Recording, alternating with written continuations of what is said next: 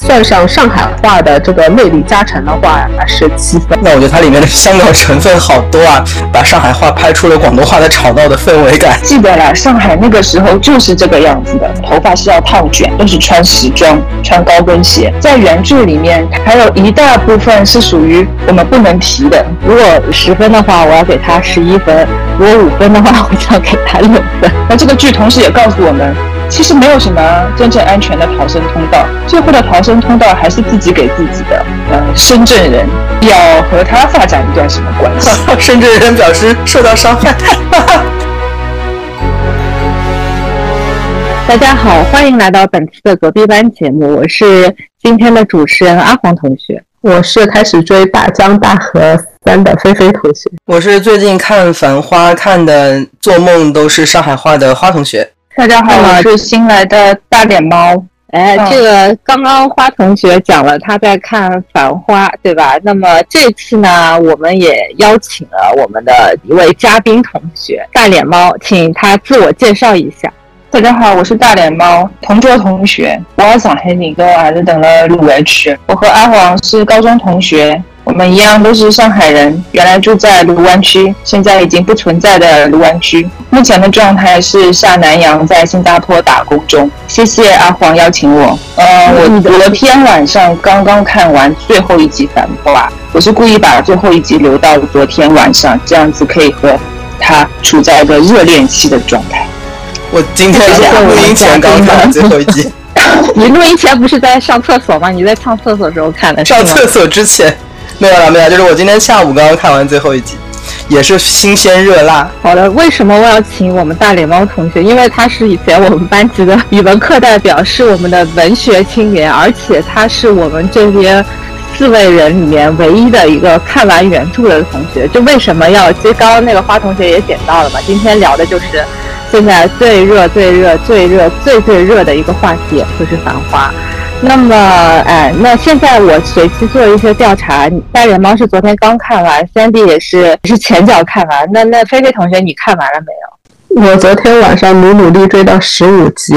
哦，那那你介不介意我们可能后面会有剧透？不介意，因为我不是很疯狂的追，就是因为看的有点有点兴趣，有点失落了。这个也能理解，因为毕竟那个也也是那个这个事事业女青年，又要还要那个回家还要带小孩，就时间上可能没有像我们 我这么闲就可以追了一点五遍。那么我想先请菲菲同学，既然看到十五集，那么 so far 你能不能给剧集打个分？我觉得我的。评价下来，算上上海话的这个魅力加成的话是七分，嗯，可能不是一个很高的分，是因为我觉得这个内容比想象的还是有落差，和实际的我我们的上海回忆还是有差。你想象中或者你期望它是什么样子的呢？我这个人可能更希望这个电视剧能更写实一点，比如说像最关键的这个人物宝总的话。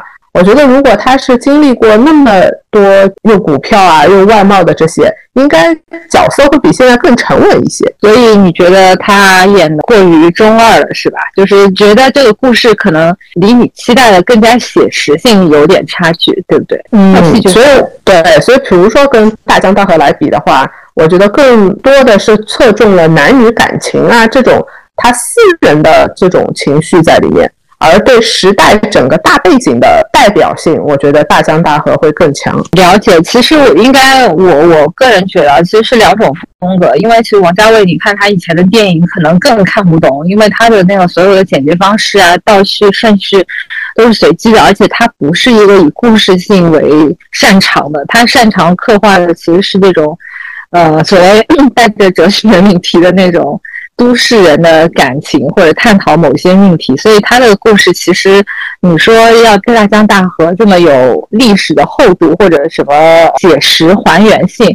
可能不是他擅长。如果刚刚那个飞同学给的七分的，如果是十分的话，他给七分，那你你这边？我觉得作为跟菲菲同学同一个星座，我跟他给分跟理由都差不多，也是七分吧。然后理由也是，就我觉得这个片子很王家卫，有一点香港，但是不是特别的上海。当然里面上海跟香港的成分肯定是上海多，但是它作为一部本来就是上海的小说，然后整个剧情又基本上都发在上发生在上海的。话，那我觉得它里面的香港成分好多啊，因为王导本身他后来很多的经历都是在香港嘛，所以他可能我我我自己猜想，他是不是其实已经有一点分不清楚上海跟香港的有一些嗯细微的差别，这两个城市很像，但同时。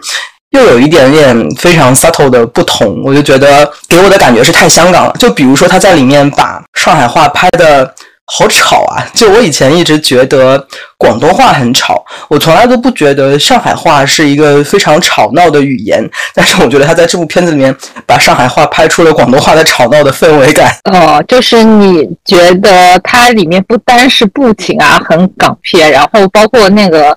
把上海话都有往粤语的方向去揪的那个导向了，是吧？那你哎，我想问一下，你觉得它是跟你印象当中原著是不太一样？因为原著其实还蛮 local 的，就很地道的上海味的，对吧？上海味道。但是你觉得电视剧的呈现的效果就是更往香港那边走了，是吧？我看了一点点，然后没没给没没看完。我觉得这个小说对我来说要求太高了，我太我可能文学素养太低，不太适合。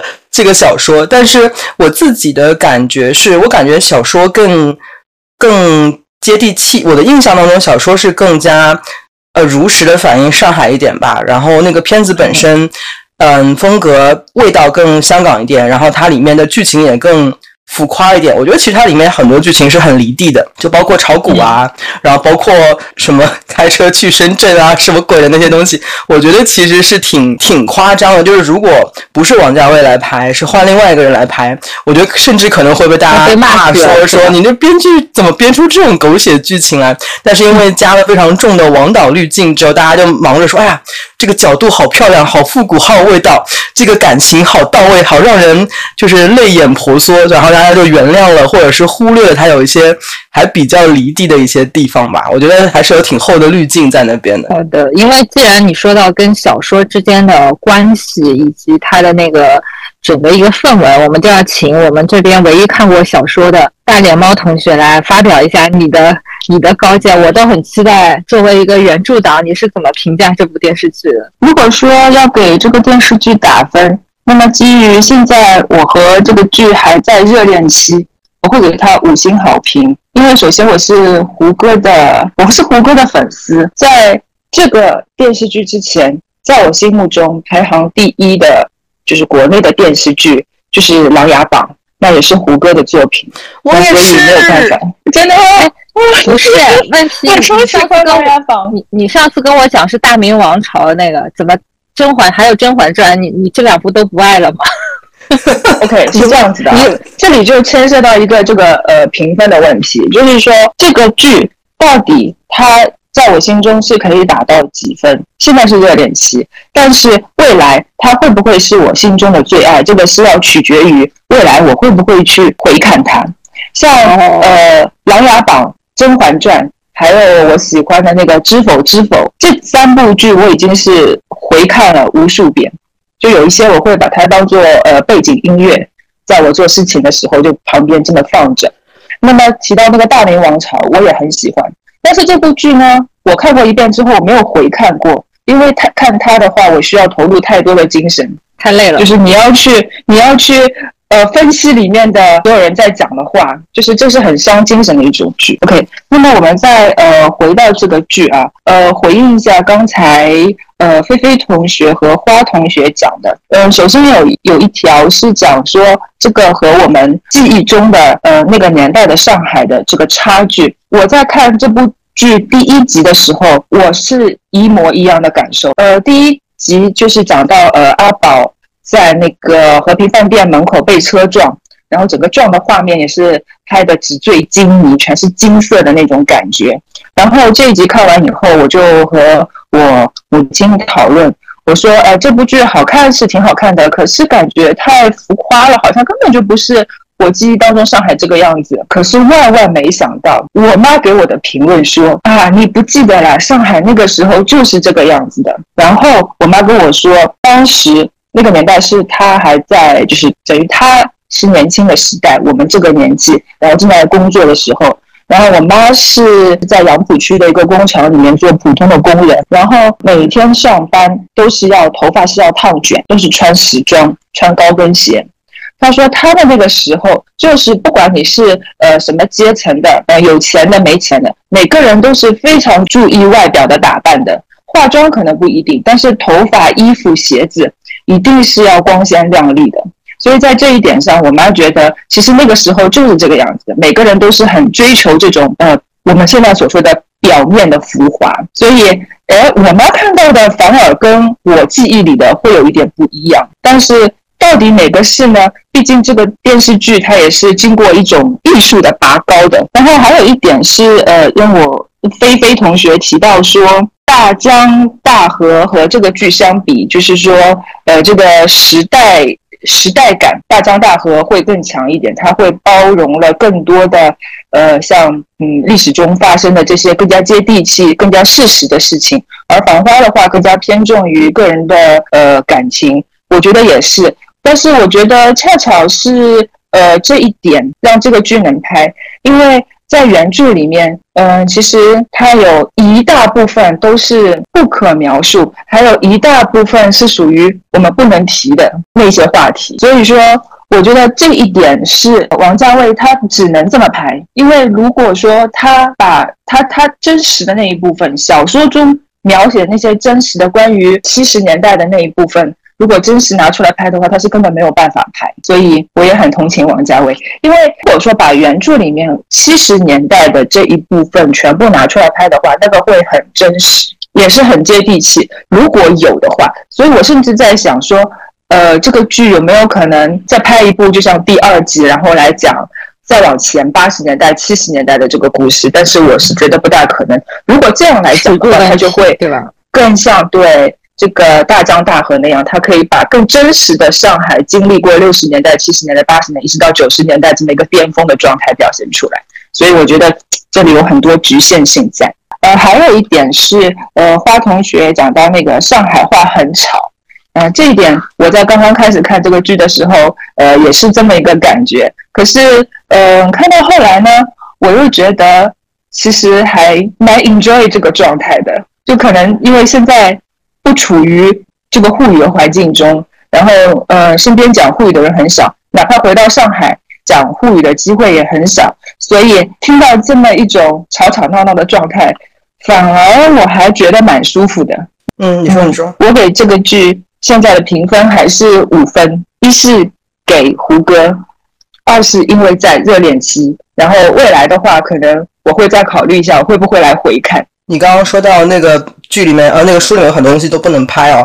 前两天我在豆瓣上面看到，嗯，有人转述了那个呃金宇澄的一段话，他说其实不要说不能拍，就是其实他那个书也都只写了一半。他说有很多东西他连书里面都不能写，所以就是可能在那一个年代，因为很多东西都是一边开放，然后一边开始规范，就是摸着石头过河的那种。剧里面有反复提到这句话嘛，我就觉得。就是真正的真相，可能其实我们现在能够看到的，真的只是很小的一个部分。特别是在这部片子里面，可能它的一个切入点是感情，然后时代只是作为一个背景，然后更多的一些传奇也好，一些浮沉，一些很很呃那个时代的那些事情，可能真的只能够留在大家的记忆跟传说里面，不能够拿到台面上上面来，放在明面上面讲这样子。对，就是电视剧的故事。和书里面是完全不一样的，里面的人物也是不一样的。这个电视剧我的理解就是，他抓取了这部原著里面的一些片段，抓了一些人物，然后呃，比如说原著里面有 A、B、C 三个人，他会把发生在 A、B、C 三个人上面一些呃比较有趣的桥段，然后抓到这个电视剧里面放在某一个人身上，然后这个故事也是和原著基本不太相关的。但是那个调调、那个感觉是是那么一回事，就是大家要注意有个问题：为什么这部剧在中央电视台首播啊？因为它是一部官方背景的电视剧，因为你可以看到它出品方有有地方台、有中央台、有各种对吧？各种官方的机构，而且它这部剧成功以呃，目前那个走红以后呢，前几天还。他们主演还去北京开了研讨会，所以呢，其实啊，我是觉得他在这种大的主旋律的背景下能拍到这种程度，已经很不错了。就是其中我爸讲了一个很有意思的点，就是你们记得那个林子开的那个叶东京吗？对吧？叫这个名嘛，就包括它里面有很多想起日语歌曲。他说，要不是王导把这个桥段融到他的电影里，而且就电视剧里，而且就是很协调的话，如果单单出现在别的电视剧，照现在这种二极管的呃这个氛围，又要被骂死了。他说，这个只有。王家卫做得到，所以我我当然这是其中的一个点啊，不是说那个一定要崇洋媚外啊，或者是怎么地，就是说他其实是很写实的拍出了当时的，的确是有这种出国潮、打工潮的这个热度，以及在那个比如说当时那个年代，的确是国外是比较先进嘛，我们都是就是跟国外在背后学嘛，所以呢，我我就这个程度，我个人其实想给他。如果如果十分的话，我要给他十一分；如果五分的话，我就要给他六分。我是觉得真的是很好很好，可能也可能是国内的华语电视剧水平太差了，他显突然来了一个超水平发挥了，就很难不代表不带不不不给他加一层浓厚的滤镜。而且其实是生活上海人嘛，就你们刚刚讲的那些缺点呢，其实我是承认的。但是呢。我是觉得他这部戏真的是感觉是一种上海文化输出，就就好多年啊，就本地的创作者都没有好好把那个本地本就是上海这这几十年发生的一些变化以及一些风土人情，以电视剧的形式被电影的形式拍出去。前面最近也就是《爱情神话》，但《爱情神话》相对比较小资嘛。然后再往前推，可能要追溯到我们小时候那个孽债了。就这短短的这个二十几年，那个所谓的国内影视业的那个黄金发展时期，都没有本地的一些作者啊，或者是作品啊，以这种程度去做一个很大的一个普及啊。所以我觉得，我想代表上海人民给王导演献一个锦旗。所以，我我是会给他超厚滤镜。当然，我也同意那个大脸猫说法，这部戏到底好不好，就看你后面会不会再去看它重播，以及过了一段日子以后，你会不会再把它拿出来品细品。如果到时候还不厌倦，我觉得那部戏真的是可以成功。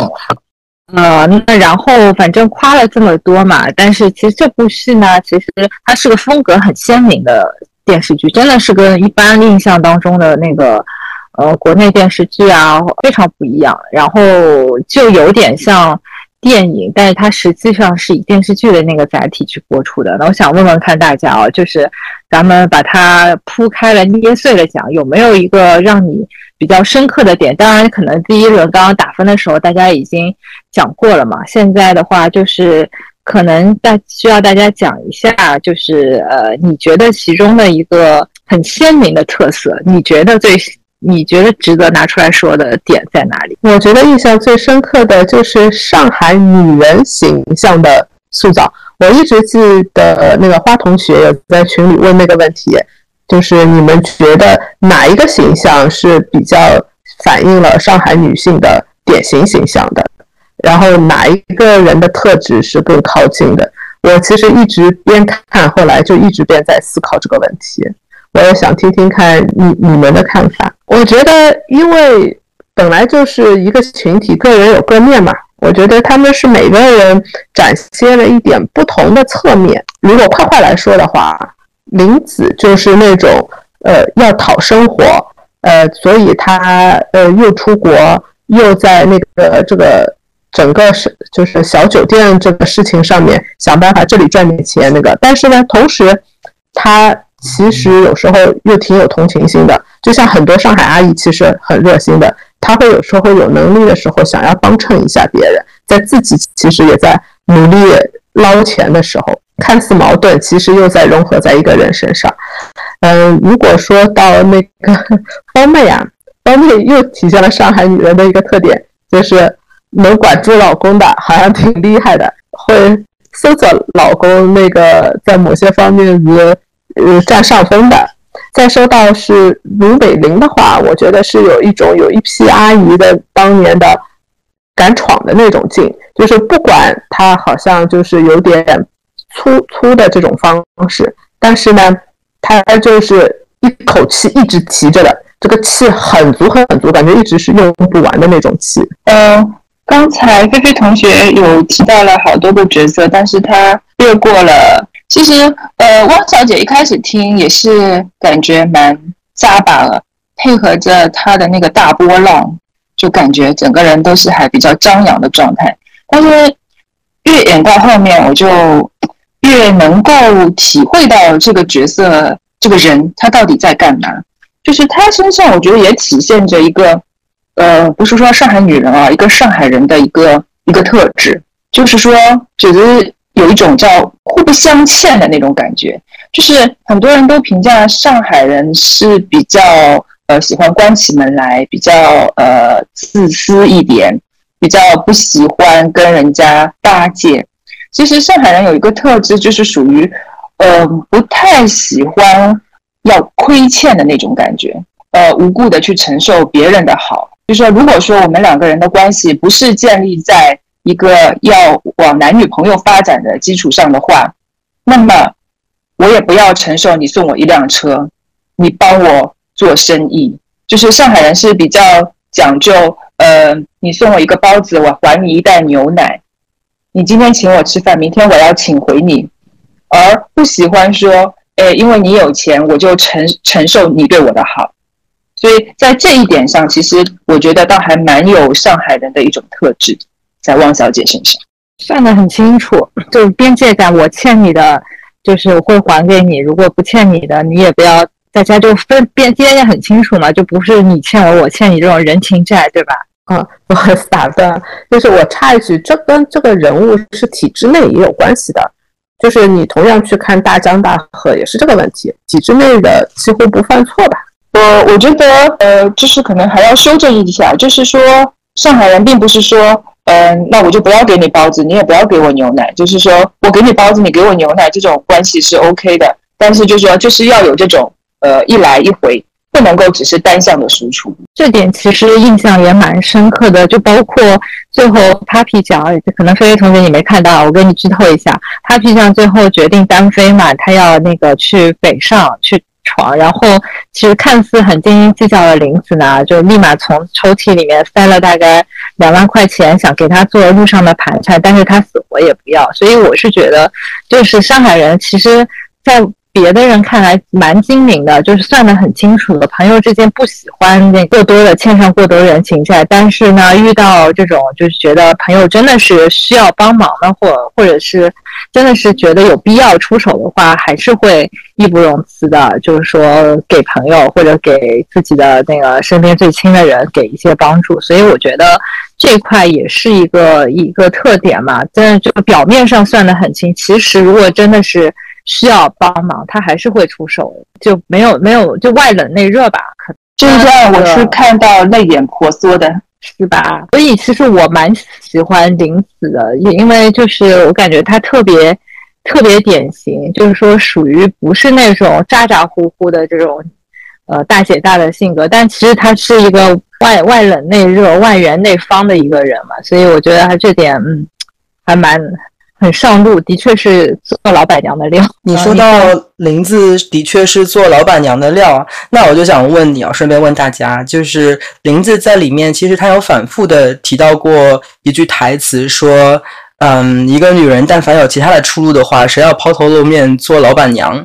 他第一次讲这句话，我记得好像是跟。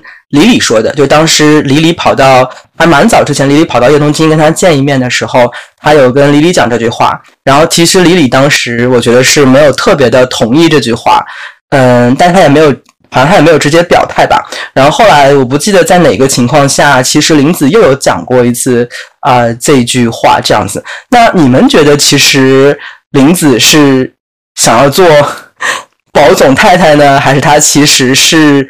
还是自己要做老板娘的一个人，这样你觉得他这句话是口是心非，还是真正的他心里面的一个一个想法呢？我觉得他肯定首选做保总太太，因为他的前面的种种的行为，包括给他出出车祸后面兜底啊，然后包括就给他准备泡饭啊，其实是有一点所谓现在网络上讲的这种大婆心态的，但是到后面就是被事实。被他的情敌出现以后，啪啪打脸，才认识到其实他在那个根本就没有这个位子。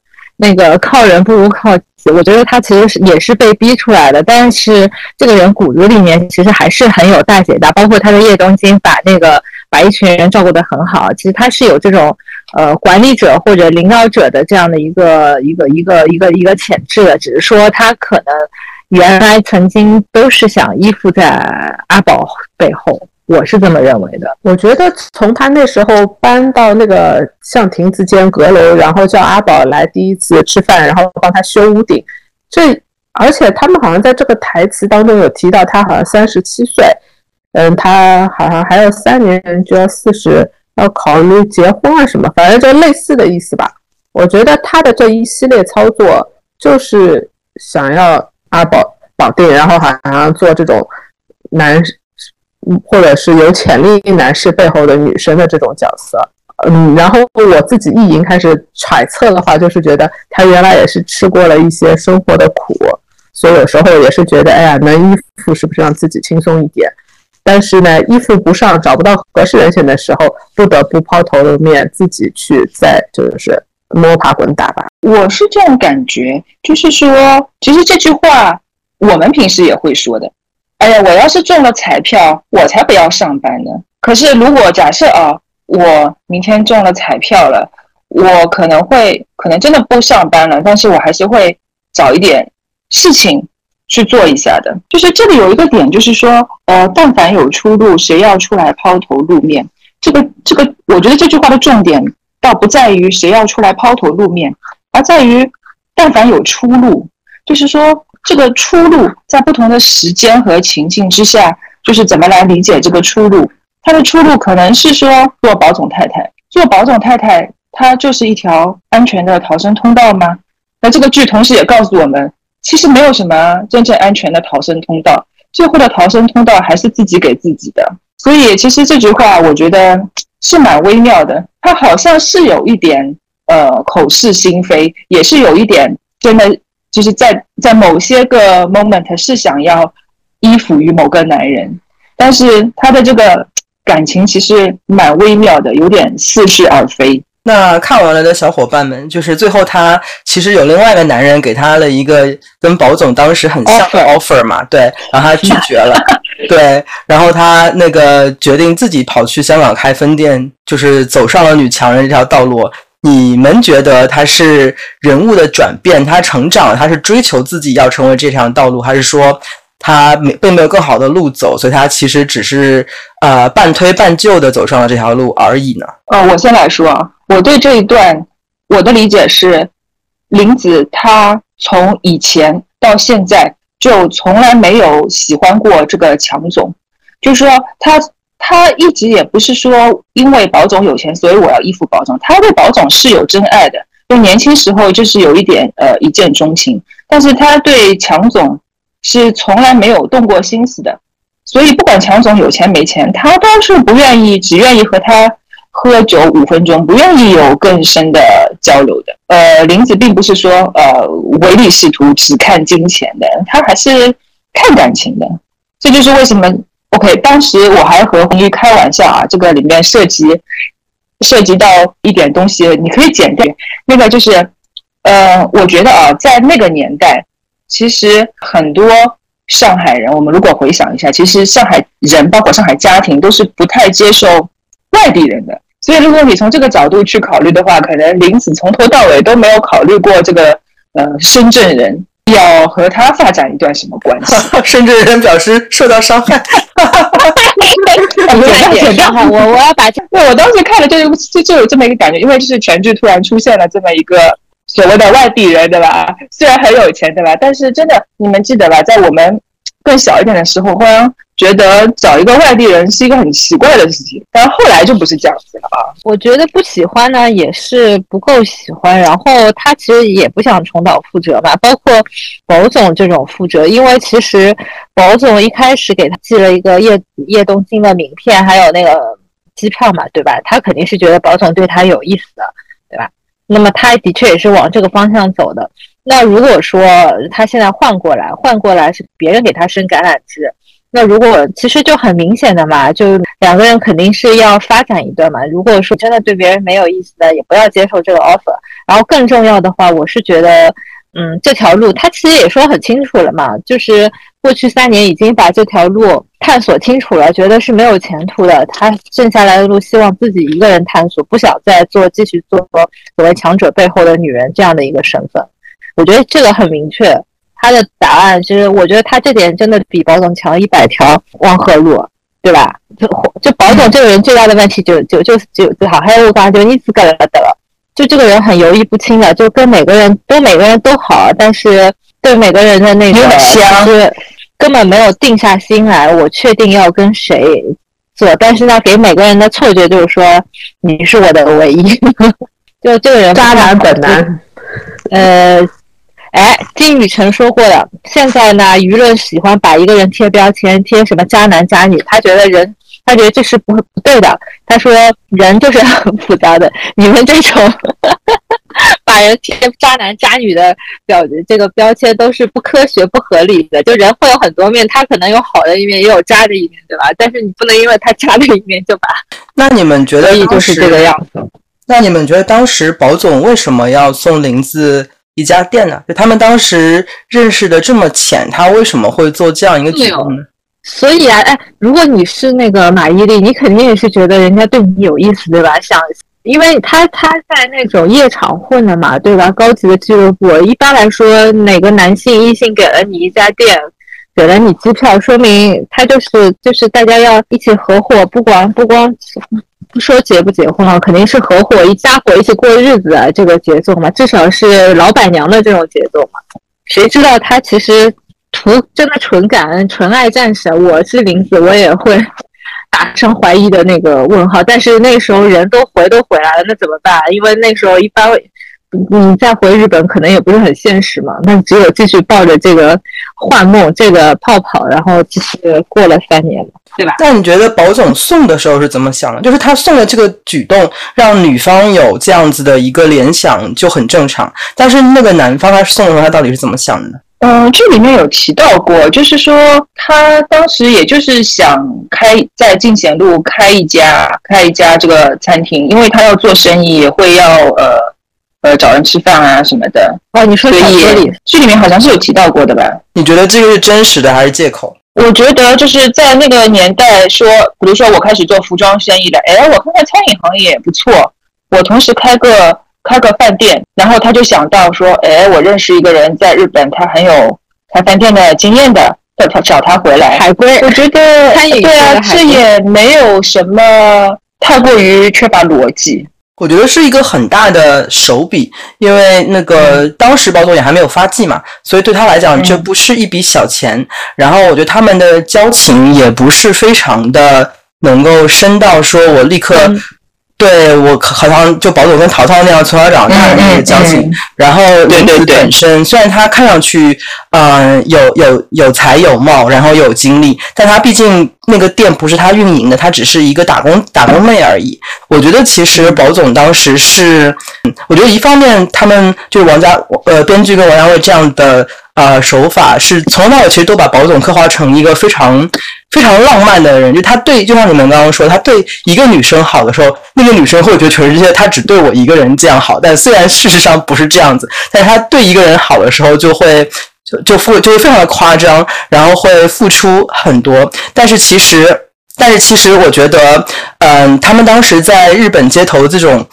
老乡见老乡的这种两眼泪汪汪的这种感情，肯定是有迅速加温，然后再加上他们两个俊男美女这样子的一个邂逅，我觉得肯定是有外表跟化学上的这样一种嗯一种火花在那边，然后这个是这个是造成这个事情的，他赠送这样一家店的一个原因之一。我觉得还有一个原因是，我觉得宝总这个人他的确就是靠女人。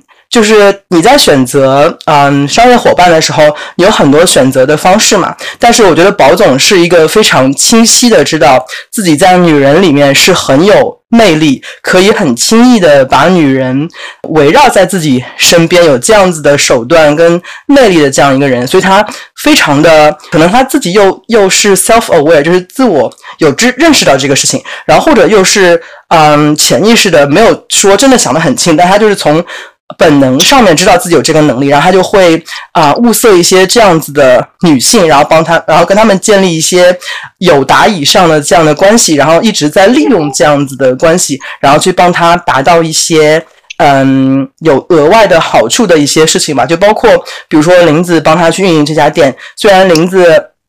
一直时不时会敲点竹杠啊，搞一点这种金钱上的小纠纷出来，跟他吵吵闹闹什么的。但是其实最后大家也都看到，林子其实把账记得非常好，然后也没有说真的贪他很多钱。就我觉得，其实这个东西，我觉得宝总其实是心知肚明的，他一直在利用自己在女性中的这一种魅力，然后去给他自己在事业上跟生活上面都啊各种带来方便吧。然后最后。最后，汪小姐跟林子都看清了之后，终于就跟他跟他那个下定决心的藕断了，这样子。我要举手插一句，我其实有点同意你的，就是我，当然我之前没有想到他有会利用自己在异性里面这种优势，对吧？然后我觉得其中有一个细节，你们有你们你们品品一下，就是你记得日日本那边他们相遇的时候，老板娘不是说那个呃去捧他里面的头牌的一个新店的厂嘛？对吧？然后就，然后他还当时胡歌觉得很诧异，为什么你会去捧那个自己对手的场，对吧？你怎么怎么还有这种事情？然后后来林子就教育他，这是我们这个行业的一个一个格局嘛，因为你带出来的徒弟自己出山了，老师傅师傅脸上也有面子。然后对对应的一个镜像就是，比如说那个叶东京后来重新装修了，搞成了那个怀石料理，对吧？本帮怀石料理。然后呢？虽然说胡他有林子有送请帖给那个就是宝总，但是可能请帖没有看到，但是胡歌居然一次都没有去过。你们想想看，就这这个真的是格局之下。我觉得真的是很鲜明嘛，因为其实正常人思维啊，如果我我手下自己跳槽出去了，我可能心里也会不爽嘛，对吧？至少我们曾我曾经对他那个掏心掏肺过，曾经我们这么亲密嘛，对吧？他现在要变成我的对手了嘛？虽然我虽然换到林子这头，他他开一个饭店肯定不是保总的那个对手，也不是竞争对手嘛，但是我觉得。作为大家这么长时间的合作伙伴，包括就算是某种意义上的红颜知己吧，他都不去他的新店去看。到后面人家电话打到那个亚瑟尔的，就说叶东京位子好紧张，能不能走你的后门给我预定个位子？他那个时候才还很诧异，说他那个就意思你这个小破商店、小破饭店有这么受欢迎吗？所以我觉得就这一点上，他真的是配不上林。格局有点低。嗯，我再补充一点啊，就是在原著里面，这家叶东京是林子自己的，完全是他自己就是去日本多年，回到上海盘下来的一家店，跟保总是没有关系，没有关系。嗯，然后我觉得这样就讲说得通了。呃，对对对，没错。但是，但是因为电视里面，就像刚才呃菲菲讲到的，这个电视里面还很注重。要加料这种男女之间的情感纠葛嘛？这个不是原著里面的一个重点。然后我想插播一个点啊，就是有一个日本日本剧叫《黑色皮革手册》，不知道你们有没有看过？哎，就是讲银座妈妈桑那些故事的，还蛮有意思的，推荐大家看一看。这部分可以剪掉。但是我觉得这个剧里面流眼泪是属于那种热泪盈眶，但是。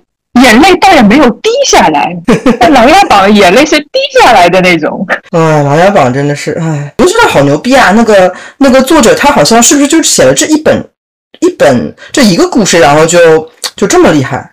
他好像没有写过其他的网文。我觉得这个东西哦，就除了剧本本身以外，你还是得看对整整个整个就把它转化为电视剧的这么一个过程。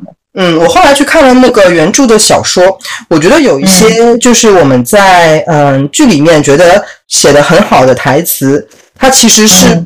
把那个嗯原来的书里面的对话一字不差的搬过来的，但是不知道为什么，就是你在看那个小说的时候，你会觉得写那种话很中二，你知道，就是太太一本正经，然后太大义凛然，就是一点都不口语化。但是我觉得他们的确是在人物刻画、跟编剧、跟整个的这个团队把它弄打造之下，它的确是在真正大家念出来的时候，反而觉得不突兀了。但是我在我觉得我在看小说的时候，反而觉得有的有的对话好好好中二这样子，就是就是电视剧里面它的这个氛围就到了，氛围到了，你那个话就讲得出口。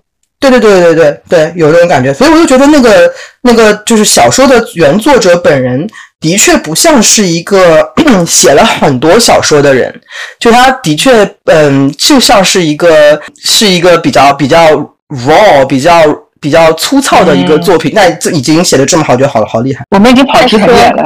你们说杀杀大江大河吗？我们在做。我们说琅琊榜。那么你回来了，我有问题要问你。不是不是，我要问你，我要问你。啊，这么久还在这个问题啊？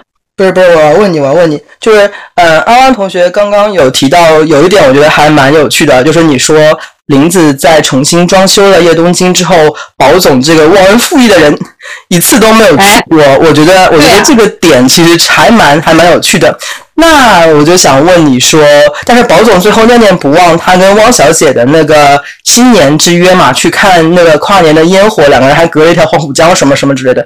那你觉得这代表汪小姐在他心目中的分量比林子重吗？你觉得可以这样理解吗？也不能这么理解吧。新年之约就是那个东方明珠的若尘味。其实这个东西怎么说呢？因为那时候大事件哦，我小时候有点不记得，是不是那时候就那个是个上海人都会想去看，而且他也没有联系汪小姐，因为如果说如果两个人有联系，那肯定能约到一起啊，那不然怎么会一个在浦东，一个在浦西呢？只是只是完成一下对自己的一个心愿的一个了解了解吧，我觉得。至于谁的在他心目中上呃那个地位最高，我觉得这个话题不重要。反正都没有都没有白月光高，所以你觉得是分为白月光和其他女人啊？就是你你觉得就他其实是在乎白月光的，他就是一生被白月光套牢呀。对，你觉得这是真的？对他来说是真的吧？你们怎么觉得？你们觉得这个？哎呀，我感觉聊这个就很俗套了，就感觉，请问宝总究竟最爱谁？不俗套啊！其实我觉得，我觉得宝总他后面没有去叶东京。也没有再联络呃汪小姐，也没有什么不好啊。我就想问问你们，你们跟前男友还有联系吗？到底是联系好还是不联系好？我觉得跟一个人如果是有过暧昧的感情的话，那如果确定不能在一起之后，还是互不联系，对彼此是最干净最好的。否则的话，你很难，你很难去控制这个感情走向哪一个方向。就是说，你是不是在。你或者对方是不是在继续给另外一方这个某一种希望？另外一方会会不会觉得你你你想做普通朋友，但是呃别人 get 到的这个东西是你的暧昧？所以我觉得保总不和他们两个人联系，或许是最好的。因为站在保总的角度，如果他继续联系他们，对保总来说，他只有好处没有坏处，对吧？可以是生意上的伙伴。可以是一个老板娘喝喝酒的朋友，但是他不联系，对另外这两位老板的发展，个人的发展，不管是情感上还是事业上，都是更好的。我觉得这个是两个问题，不过没关系，你你可以提出你的这个观点，我觉得也有点意思。我觉得这个就让我想到我自己以前的一段经历，就是我当时也是新到了一个国家，然后呃，几乎不认识什么人，然后就很积极的参加各种。爬山啊什么之类的活动嘛，然后认识了一个跟宝总有点像的一个人，当然没有那么的有钱，但是他很知道自己在女生中的魅力的这一点，就我刚刚说的那一块，其实是有投射。我当时认识的这个男生，就当时他呃，我们一起去夜店，然后可能有其他朋友在，然后我们就一起去那一桌喝酒什么的，然后你就会看到那一桌所有的女生像。向日葵一样的，一起望向他的那一种感觉，然后就是作为一个，就是平时有一些男生不是说带一个漂亮的女朋友出去很有面子嘛？那我当时就觉得我带一个这样子的男生去这样的一个地方，我也很有面子的那种那种感觉，就是那种微妙的感觉，真的是很难以言说。然后后来暧昧了一段时间之后，后来我就跟那个男生表白了，然后惨遭了拒绝。然后，但是其实，在表白之前，嗯，我们两个是过了一段非常非常有默契的。然后，所有人都以为我们是一对的那种那种日子，就好像当时，比如说葛老师啊、林红啊，然后包括陶陶什么，都会觉得。呃，林子跟宝总是一对，然后我们当时的感觉也是，所有我们一起出去 hang out 的朋友也都会觉得我们两个是一对的那种感觉。但是其实我们两个知道，我们自己其实之间根本就没有过这样子的一个正式的肯定，这样子。然后后来我实在是不想要这样子的暧昧了，林子浪费了三年，我大概纠结了大概三个礼拜吧，然后我就我就开口了。开口了之后，他就讲了一堆借口嘛，说什么那个那个借口跟宝总一模一样的，说什么啊，他曾经爱过一个女人啊，然后现在就呃并没有想要，觉得自己再也没有这样的能力啊什么啊之类的。然后他说他很漂泊啊，然后要可能不会在这里定居下去，会要去其他地方啊什么之类的。然后就呃嗯这样子的一种回绝嘛，然后他。回绝完之后哦，他就立刻当做没有事情发生一样的，就立刻又说：“啊，我们不然明天去哪里吃饭嘛？”这样，就他还想过回，就是林子在装修夜东京之前呢，跟宝总的这样一种这种暧昧的这样一种一种关系啊。他就是哪怕是发生了表白跟拒绝的这样一个过程之后，他还是想要回归那一个感觉。所以刚刚大连猫同学讲到了，不见也是一种，也是一种。嗯，不见也是一种好的疼爱，是放开。对对，我反而我我忽然觉得，的确是的确是有道理。就是如果我当时一直在跟他这样见下去的话，我不会，就是我会很难走出来嘛。后来他这个这个，哎，渣男，这个男的渣男吗？对他是觉得他是渣男是吧？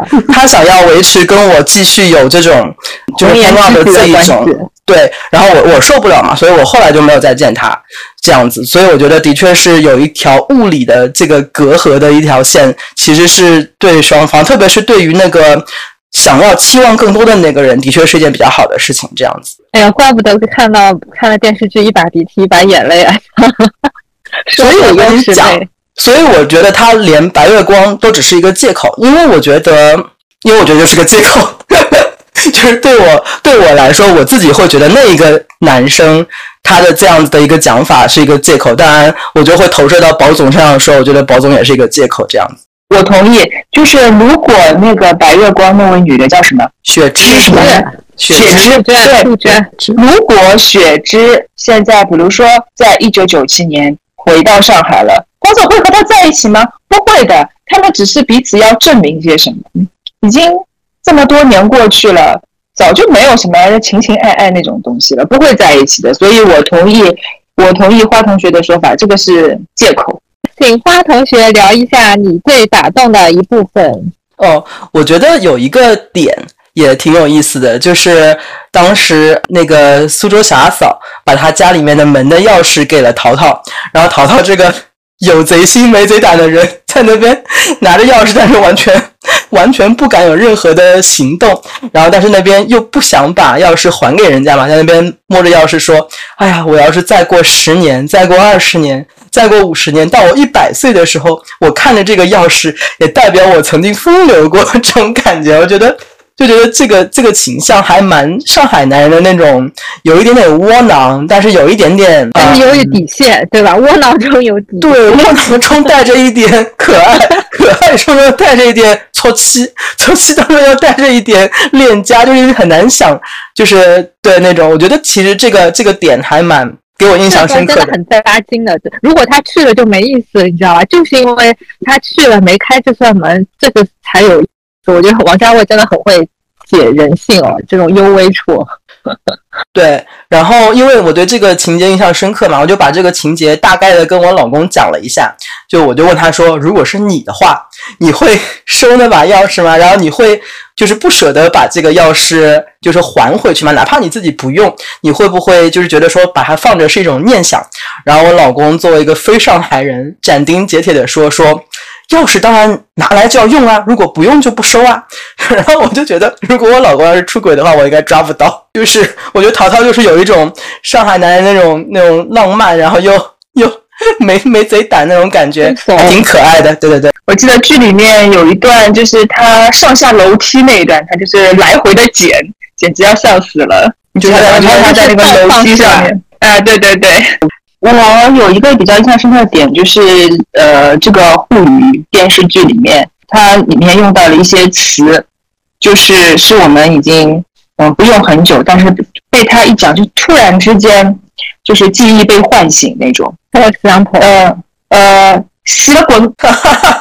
就这句话给给给非沪语的听众翻译一下“吸了滚”是什么意思？死了滚就是死了滚，就是不仅是叫你去死，还让你死了还要滚远一点死那种，是吵架的时候会用到的。然后就我在想这句话，我就觉得这句话好耳熟又好陌生，就感觉可能我前一次用这句话还是在小学里面，可能吵架的时候可能听到过或者用过这句话，然后后来就再也没有用到这个话了。然后其中里面还是有蛮多其他的这种呃上海话，也是就是现在已经听不大到，但是你一讲，我就会想起来的那些。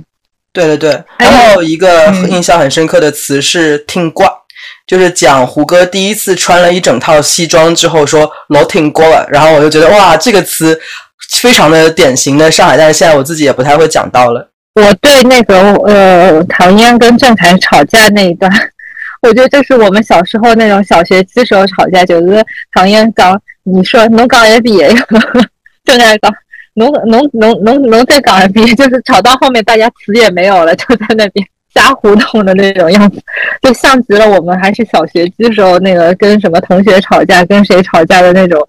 就无理取闹的样子，的确很那个。还有那个呀，我觉得很多这种所谓的切科呀，我就是俚语比较粗俗的俚语，都是在卢美玲那边那个对吧？用借借他的嘴巴讲出来的，而且好像是很多是他自己的临场发挥哦，也很那个的，也很生动的。阿黄，你刚才讲到的那个“能借钢笔，能借钢笔”，其实这个模式我不知道是不是上海人独有的。就是现在有时候在在就是在上海，就地铁上，如果有人吵架的话，也是这样。呃，侬上我做啥？侬上我做啥？侬上我做啥？侬下来呀？侬下来呀？阿拉到下头去打呀？侬先下去呀？啊，就是这种 循环往复。我不知道是不是上海的独有的吵架方式。是不是就是那种只动嘴巴不动手的？哎，对对对，外挺好的挺好的真的真的很怂。呃，OK，我觉得这个吵架方式很好的呀，因为有时候这些吵架只是一个情绪的发泄，并不是我真正的要打别人，对吧？过过嘴瘾就可以了，挺好的，和谐和谐。对，这个后面再说吧。然后对我来说，我觉得印象很深刻的点是在于，就是这部戏呢，真的就像那个花同学讲的，很港片，它有很港片的一面，但是它又有很市井的那一面。因为你想，我们以前市井的那一部分，其实我很爱看上海的话剧剧，因为我就出生在那种就是都是弄堂里弄这个三姑六婆的这种环境嘛，所以以前的这种老娘舅，什么红茶坊。还有什么七十二家房客，都是一些很 local、很市井的一些小市民的剧。然后这一部分有，但是呢，它也有那种所谓港片的很王家卫的那种，就是比如说意识流，很多倒叙啊、顺序啊，包括一些人物的一些一些塑造啊。就比如说他借一个物品啊，就以前那个重庆森林会说一个什么过期的罐头，然后到这边就保总对着那一缸鱼会有时候会发呆嘛。我觉得哦，真的很赚哦，在一个电视剧里面，就又能看到老娘舅，又能看到王家卫以前电影的影子，而且它里面所有的打光，你们有没有注意到，真的很高级。其实他要打出这种灯光，我看一个 B 站子 B 站的 UP 主分析很难的，因为它基本上是暖光为主，但是在你脸部线条这一块呢，又是加一点冷光，所以它其实是一个很复杂的一个一个光线的。排布一般一般人掌握不好，就会显得脸很脏。它也不像那种偶像剧里面，就反正闭着眼打个大白光就好了。后期嘛，修修脸，对吧？把脸上的痘痘啊，把把强总脸上的橘子皮啊，什么都可以 修，把强总修成了肖战脸，对吧？那个胡歌也看不出他以前脸上那个车祸留下的痕迹啊。哦，我觉得，就是这部剧又能看到大俗大雅融于一体，我觉得很赚到，这是我比较印象深刻的点。怎么感觉像是优衣库和三宅一生的合作款？有吗？什么时候上线？告诉我，我去排队买。但是我是觉得这一点是，呃，有功有过吧。就是它当然是跟一般的偶像剧的那种，就是大白光非常的不一样。嗯，但是我觉得就是平时王家卫的那些作品，可能两三个小时我们就看完了。但是这个玩意儿 三三十集，我觉得从头到尾会有一点会有点腻吧。就是特别是黄河路那一段，就是霓虹灯那么的亮，然后它的确都是呃红色，然后橙色、黄色为主的那一种，然后再加上它很煽情的各种 BGM 来来去去来来去去放，特别到后期，我觉得 BGM 响响响起来的那个频率非常高，就让我会觉得它的确就像是至臻园的菜一样，都是那种什么。鱼翅啊，海鲜啊，什么霸王别姬，就是非常的重口。我觉得好像会，如果特别是如果我们追剧一直一连串一直追下去的话，就会有点腻这样子。就是怎么说？所以王家卫千万不要拍续集，狗尾续貂，什么东西都是留个念想，就像那个雪芝选择离开宝总一样，能让他记一辈子，这样是最好的。千万不要把东西铺得太满。如果说一定要拍续集，我建议拍一个叶东京小分队的这种肥皂剧，就像那个港剧 TVB 爱回家养肥播个几百集，我真是这个我会看。但是千万不要电视剧，或者是换一个人拍，对吧？就不要再狗尾续貂了，这样就会把你印象当中分数全部都拉低了。